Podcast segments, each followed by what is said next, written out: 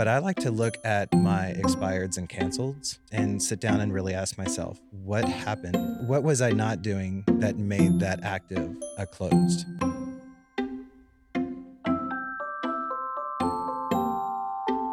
Ho, ho, ho. Welcome back to the Business of Homes podcast. Michael Conrad here again, and I'm excited to bring you a Christmas episode with my friend Chris Grimes. I thought today we would sort of dig into uh, the world of winter months and what are we all doing if it's too cold outside to actually sell a home? Are we working on our business, and what does that look like? And so Chris has operated um, as a, an affiliate broker, a regular broker, a principal broker. He's been all the things. And so I felt like he would have a lot of great advice for our audience here about what to do in the winter months when you're prepping for the future. Chris, thank you for being here. Thank you for letting me put the Chris in Christmas. Oh, Yeah. you've been, been thinking about that one for a while. I did. So um, it's full on winter. It is cold outside, and no doubt we are seeing a classic seasonal uh, drop in activity pretty much across the board. Mhm. Um, it doesn't help that we're also in kind of a weird ebb and flow market. Um, sometimes the rates uh, shock us, and sometimes they excite us. I've been seeing some exciting numbers recently, and um, and so buyer behavior is certainly hard to uh, forecast, and sellers are always inevitably just sort of hunkered down for the holidays. And so, you know, for those of us that are practicing real estate long term um, and are excited and looking forward to a new year, we usually take these winter months to sort of take stock, look back, consider where maybe we found some successes or had some struggles in the year previous. And we're going back to the workbench and we're sharpening those tools and getting ready for uh, sort of the coming new year. What has that looked like for you in the past? Mm. That's, you know, that's a loaded question Haha. because when looking from a business perspective, that's exactly what we should be doing, taking advantage of this time when maybe the market is slower. But let's be honest, how many holiday parties do you have on your schedule in the next 10 days? right.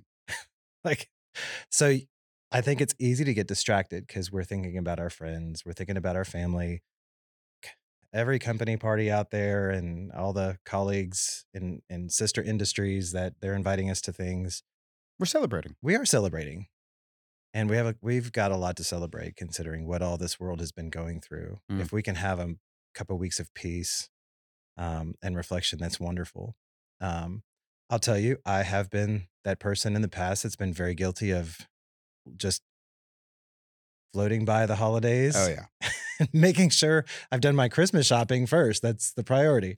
Um, but I think ever since I stepped down from being a principal broker and started a team, uh, my perspective has it's shifted. Hmm. It is easy as a broker. I'm not saying it's right, but it's easy as a broker sometimes to um, to go into glide mode. Yeah. Let your foot off the gas. Yeah. Um, pat yourself on the back if you've been able to retain your agents. You've been able to grow the company, grow numbers. Um, but working in a team and envi- team environment, um, it's much more personal. There's a lot more um, accountability, Mm. or maybe it's a different level of accountability. Maybe that's a better way to put it.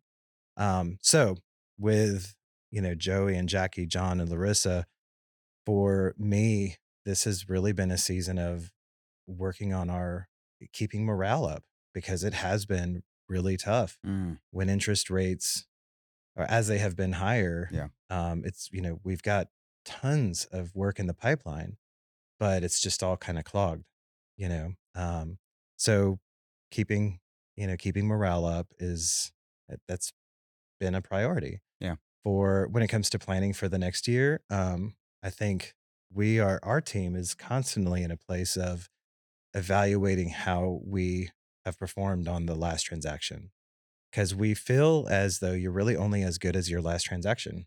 That's what people remember. And we're in a place now where we have enough experience under our belt. We market ourselves, but probably 80% of our business is coming from past clients, whether it they're- whether they're referrals or um, things like that. So we're kind of in this constant cycle of reevaluation. And, you know, we still have things in the in the hopper to be closed this month. So it's kinda hard to assess our if you're like me and you're very Year anal about date, numbers, yeah. it's really hard to assess what you've done in the year until you really have closed out the year. Yeah, that that's been hard for me as a business owner too. I have a very rigid idea of the calendar, and I really want to be able to capture January 1st to December 31st and understand how did we perform, fail, succeed, etc. And then I want to try to pull the data out of it Yeah. and then make new decisions out of that data. And I think what you're sort of touching on here is data-driven decision making, Mhm. which is so important because this is an industry where you're going to have a lot of feelings. You're going to have up feelings, you're going to have down days. You're going to be all around based on kind of what's in front of you. Mhm. Because it's such a relational industry, it can't help but be emotional. However, what do I then do? Must really flow out of a more data driven decision making approach. So I liked hearing that you're constantly looking back at the transaction behind you and knowing that you can't rest on laurels and you have to look at where are the inefficiencies and where can we make improvements. But what I most love about what you're saying is that in this newly, relatively newly formed team, as opposed to sort of Chris of the past, you're being conscious that the forward moving energy, the numbers you put on the board, or things that are getting clogged in the in the hopper, it it's a business driven approach. Mhm. You're running not just an individual revenue sort of stream yourself, but a larger business, and that there is considerations over how your team members are performing in that, or how you are supporting said team members, or what is your overall result, not just your individual successes and Right. failures. And yeah, I mean, I'm sure that nobody listening here is surprised to hear that uh, maybe a more traditional old school broker mindset might not consider that quite as much because at the end of the day, the broker is the leader of the brokerage, not necessarily there to foster your individual success. And uh, and I know that might be a slightly Yeah. contentious idea, but ultimately the agent is sort of the consumer of the brokerage. The That's brokerage perfect way to say it. Right. The the brokerage serves the agent, not the ultimate end user, buyers and sellers. And so um, the fact that you're being more conscious of your team's ability to produce as a full unit makes a ton of sense because it's now your full orientation rather than a slightly different bent where you were as a managing broker. You're right. Um, the the old school way or mindset of brokering was really about just just looking at numbers and letting that be the sole focus of the business. And I, I'll just have to say this because I have been in those rooms with those conversations. This is not something that I think is really shared in front of agents. Ooh, it's making me nervous to even say this, but there are a lot of owners of companies and principal brokers out there that they really look at their agents from just a numbers perspective. They only see the value in the agent based on the dollar that that agent brings into the company. And uh, don't get me wrong, it takes, uh, you know, it takes dollars to pay the bills and to keep the lights on. And I really am nervous even saying that just because I know that it is there there will probably be some very shocked people to hear that because um because not most brokers don't come across as being that way. But when I was in a certain position, you know, the company had to be very numbers focused. And so I would come to the table and I would say, uh, just as an example, this person may not be producing at this level, but they are at every meeting and they are some of our biggest cheerleaders and they have helped us attract other agents. There may be a different kind of value that cannot just be put into a number that can't be monetized. Yeah, it it's difficult because you're right. This isn't a conversation that's common. There's no book to go read about this, but conceptually, it's confusing. It's muddy whether the broker is meant to operate as coach. And there Mm. may be a more traditional old school idea amongst brokers that like I don't really need to coach you, the individual agent. That's your job to sort of either coach yourself or get it elsewhere I'm here to provide you like a compliance oriented, safe, clean, managed place and framework to work within. It's not really, I'm not really here to sort of push you along on your journey. That's your responsibility. And in a lot of ways, there's sort of a, a classic um, individual, American individualism sort of approach of like, you're responsible for the performance of your business because you, as an agent, are running a business.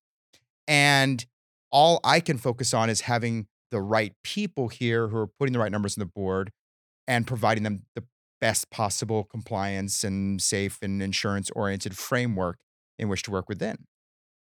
And yet the world changes and we must change along with it. And perhaps the brokers need to be more focused on coaching. I don't know. Should coaching be innately part of it? I think so. Hmm. I th- I think that the the coaching also helps to instill a culture. You know, you get to know your leader. I mean, if when you're in a coaching environment, let's just say that the broker is the coach, you get to learn what their values, you know, um, what they prioritize, their beliefs, just through their coaching, and that will help you know whether you are well aligned with the company that you're with or not. And if you are, it helps to strengthen that and maybe even help you as an agent want to bring in colleagues that are your friends that might fit that culture. I think I think I think coaching not only can help with things that the obvious things like productivity, um, uh, efficiency, and things like that, but I think it also creates it. It can create a bond, a deeper bond between a broker and an agent. So you're illustrating even more so the importance of going back to the workbench and working on infrastructure and considering your goals for next year's by showing us that there is such a difference between certain brokerage level coaching. Some brokers are not really helping you with that to do list. And some are saying, hey, let's take this time. Let's take stock of where we got to in this sort of post fall holiday time. And let's now use this as a springboard into the next year. So if coaching looks so different in different teams and different brokerages, well, then let's draw out some of the things that we know are existing at the very least at some of your high producing teams, as evidenced by I know you run a great team. So, what are Mm. you saying?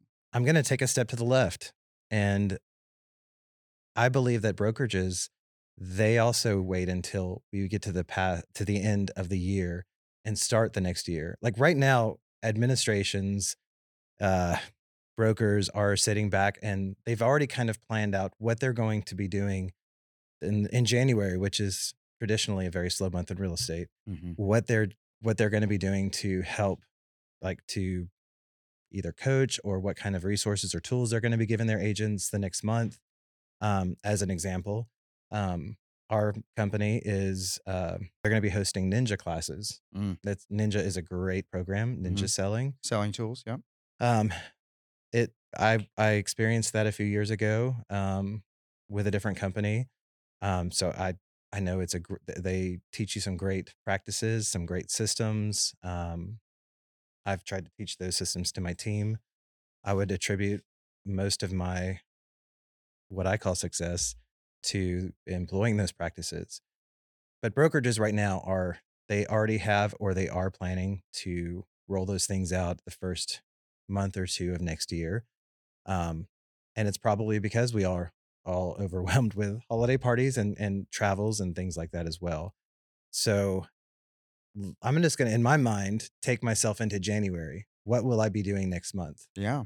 I will be assessing my numbers. Um, I, I like to look at like everyone else. It makes you look. It makes you feel good when you can look back to see what your closings look like. Mm. It makes you feel great when you can see what your active and uh, coming soon pipeline looks like. Mhm. But I like to look at my expireds and canceleds Mm. and and sit down and really ask myself what happened with that. If it was a cancellation and I put it back on the market, why did I have to do that? Did I overprice it? Was I not giving it my best with marketing? Did I not market the best aspects of the house? What did I what was I not doing that made that active a closed?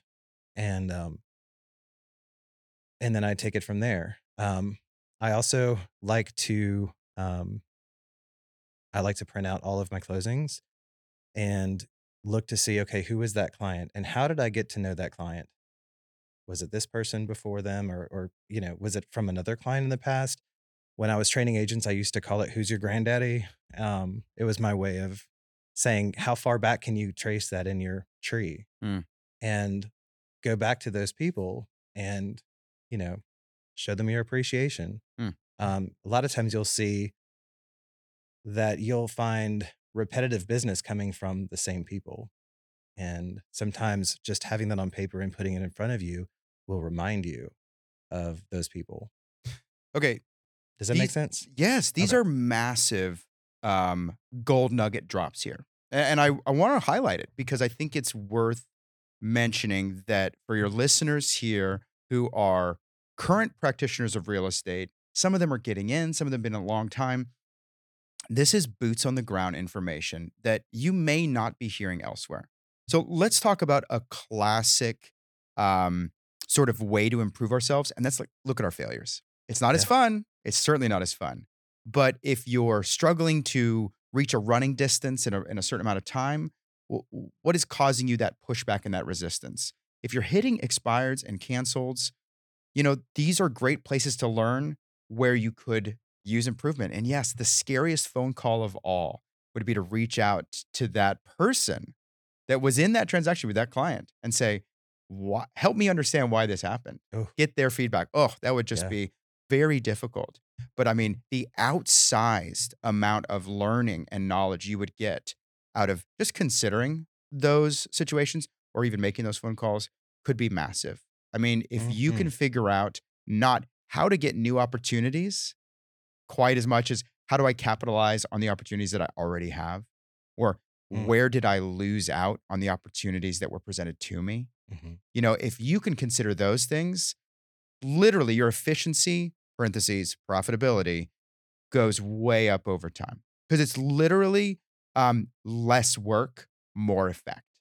And Yeah. so, consideration of those things is a time honored tradition in a lot of other places, um, but it's a good piece of encouragement for us in the real estate business. I know I can be uh, accused of saying, okay, I'm good with my failures. I'm not going to beat myself up too much, but I am not going to think about them very much and I'm moving on. You know, that's my Enneagram 7 in me. And so moving on is a great place to be to keep you emotionally buoyant, but it doesn't, it's not a teacher. You know, that Mm. ignoring component, it's not teaching you. Mhm. And secondly, this idea of tracing back your connections. We've all heard it ugh, a million times. This is a relational business. Yeah, yeah, yeah. I get that. But like, but you actually don't know everyone you work with, not intimately, not necessarily in the same respect. And so you are going to be able to trace back relational, I don't know, energy or points or something rel- related back to somewhere, somehow, someone Mhm. and go and tracing that, doing the work and honoring those that have been your mavens who've been passing out your true believers, you know, uh, your Mhm. tribe and Yeah. honoring those people, but then also in a in a kind and thoughtful and not overly salesy sort of way, seeking additional branches of the tree. If there's one source and there's a branch on it, well, there might be other branches to find. Well, I mean, what you feed will grow. Yeah. What you starve will die. You don't even have to go into those conversations or outreach, think, even thinking about generating more business just by staying in. I mean, they obviously trust you, believe in you, like you, or they wouldn't have sent you that business opportunity to begin with. So Yeah. All you're doing is just feeding the great relationship you have. Yeah. I mean, that is, if you did nothing else between the holidays, that inevitably interesting period between Thanksgiving and Christmas, if you did nothing else but work on that, boy, it's January 1. I mean, you are springboarding forward. Mhm. Great advice.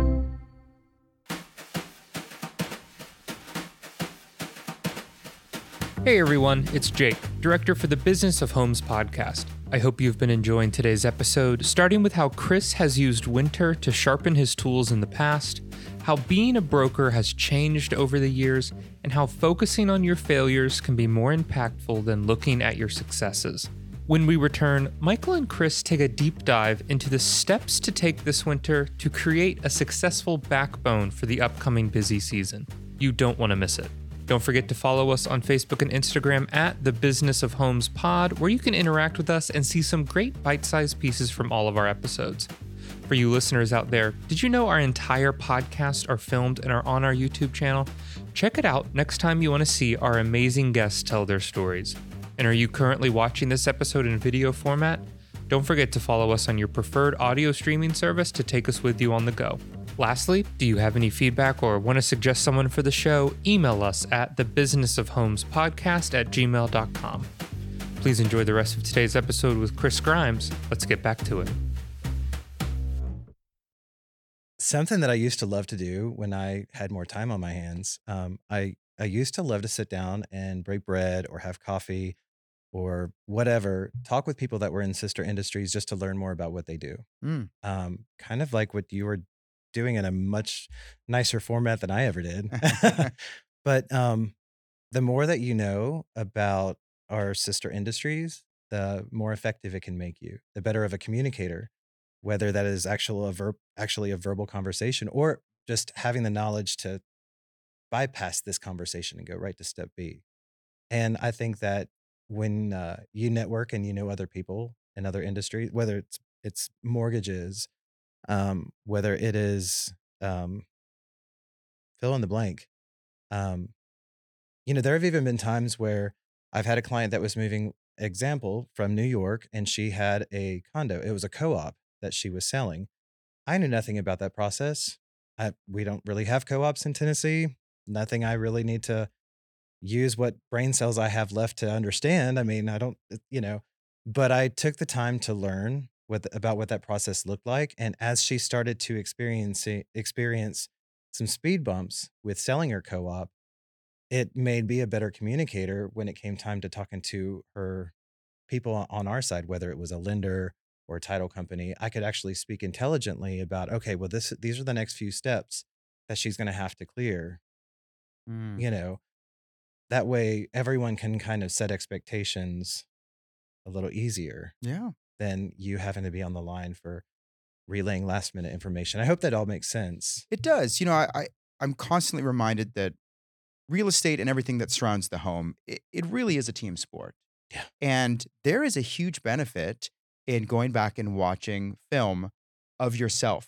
Where where are you succeeding and failing? And that that's that uh expireds and that, you know, tracing Yeah. back we were talking about. That's really work on yourself. And that's huge.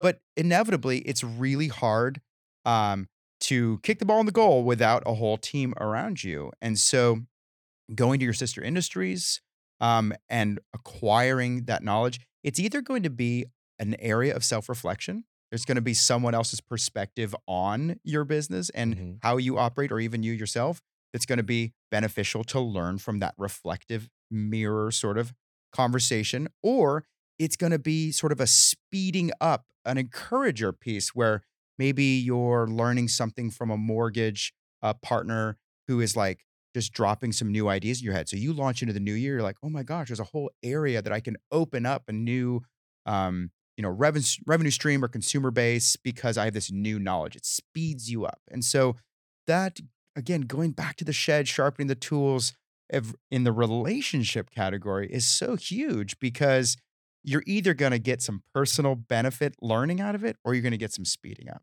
Love that. Yeah, Yeah. in a world of wrenches, be a Swiss Army knife. Yes, have You a know? lot of things. Your team around you is hopefully hearing this, but if they don't have that motivation within themselves, which is something we all struggle with, to get out of bed and do the things we know we should be doing, what are you now doing as a leader, not just to provide the ideas of what to do, but to be a helpful encourager, but a strong presence to ensure that it gets done? The checks and balance, that accountability. That's why we are building teams as leaders, and that's why we're joining teams as participants, because we want that structure or we want to be able to give that structure. Mm. How has that been looking for your team to be able to respond to these ideas that you're laying down for them? my team structure is different than a lot of other teams. I'm not the rainmaker necessarily. Um, I do have moments where I have rain seasons. Rainy season, monsoon season? um, and I am just innately a person that I I, I want to share because I it's it, I don't know it's something about the fulfillment and joy Mm. that I get from being able to share opportunities with people. we are regrouping. We had been in a place where we were assessing uh, our expectations of the company we're with and talking with leadership. I think it's healthy to have those conversations. When I was a broker, I wish agents would have come to me before they made a decision to make any sort of change. Mhm. Um, not that we were thinking about that, but I wish those agents would have thought about coming and talking through th- some things with me before just making the decision to to leave. The bounce, yeah. Um, you know, for us, we we want to keep we want to keep the great working relationship we have with the company.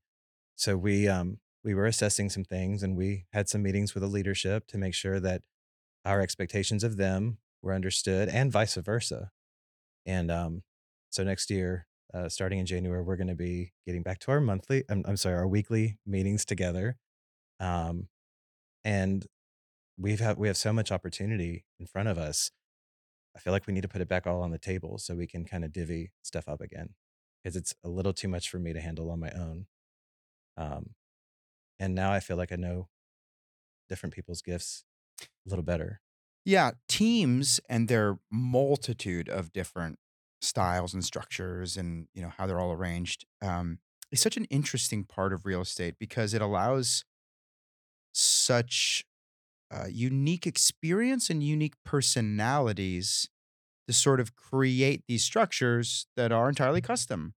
Um, but there is, and uh, I, I'm always one to say, well, we can reinvent the wheel. That's perfect for us. You know, I, I, I go to custom probably first, but I have learned, probably as of you, that there is benefit in looking back and saying, well, what has worked for others in the past? You know, and when we get those intimate looks into other entrepreneurs or other business people, or we get advice maybe from a coach or something like that, and you're like, okay, yeah, maybe we will set ourselves up in a more traditional manner. I, I think all of it's good because it's a journey.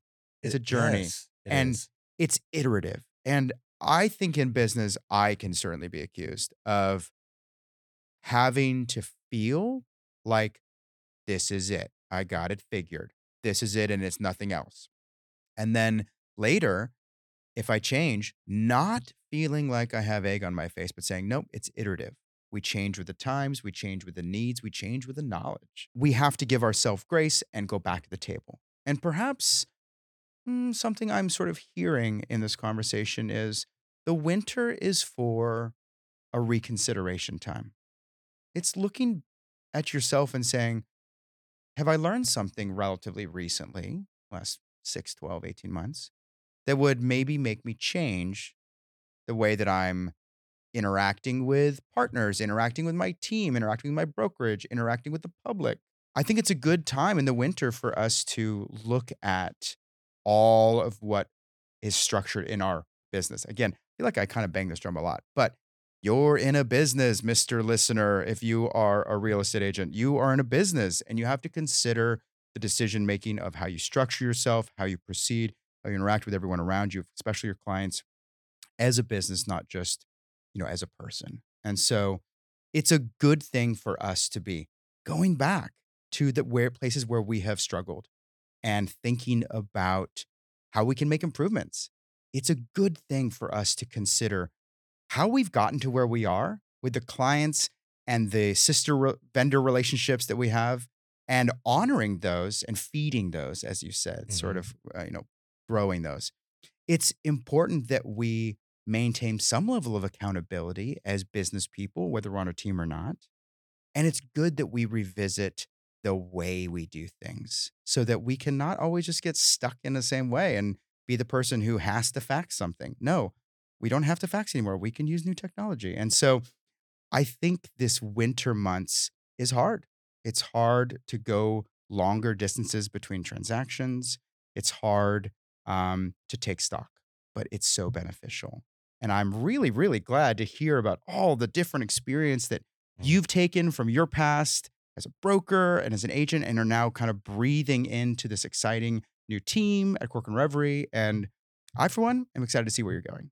So Michael, thank you. thank you, Chris, for being here. This is really cool and, and always a great time to talk. Well, I, I've always enjoyed talking with you. Well, I hope that you will stick around. Maybe we'll have you on some other time to dig into another part of real estate. But for those of you listening here, uh, hit the subscribe button and we will catch you next time. Merry Christmas, Happy New Year. We'll see you soon. Hey everyone, Jake again, director for the Business of Homes podcast. I hope you've enjoyed today's episode. A huge thank you to Chris Grimes for being a part of the podcast. Go follow him on Instagram at Partners in Grimes and let him know how much you enjoyed their story. Don't forget to subscribe on your preferred listening platform and make sure to follow us on Instagram as well at the Business of Homes Pod. Do you have any feedback or want to suggest someone for the show? Email us at the Business of Homes Podcast at gmail.com. Thank you again for listening, and we'll see you soon.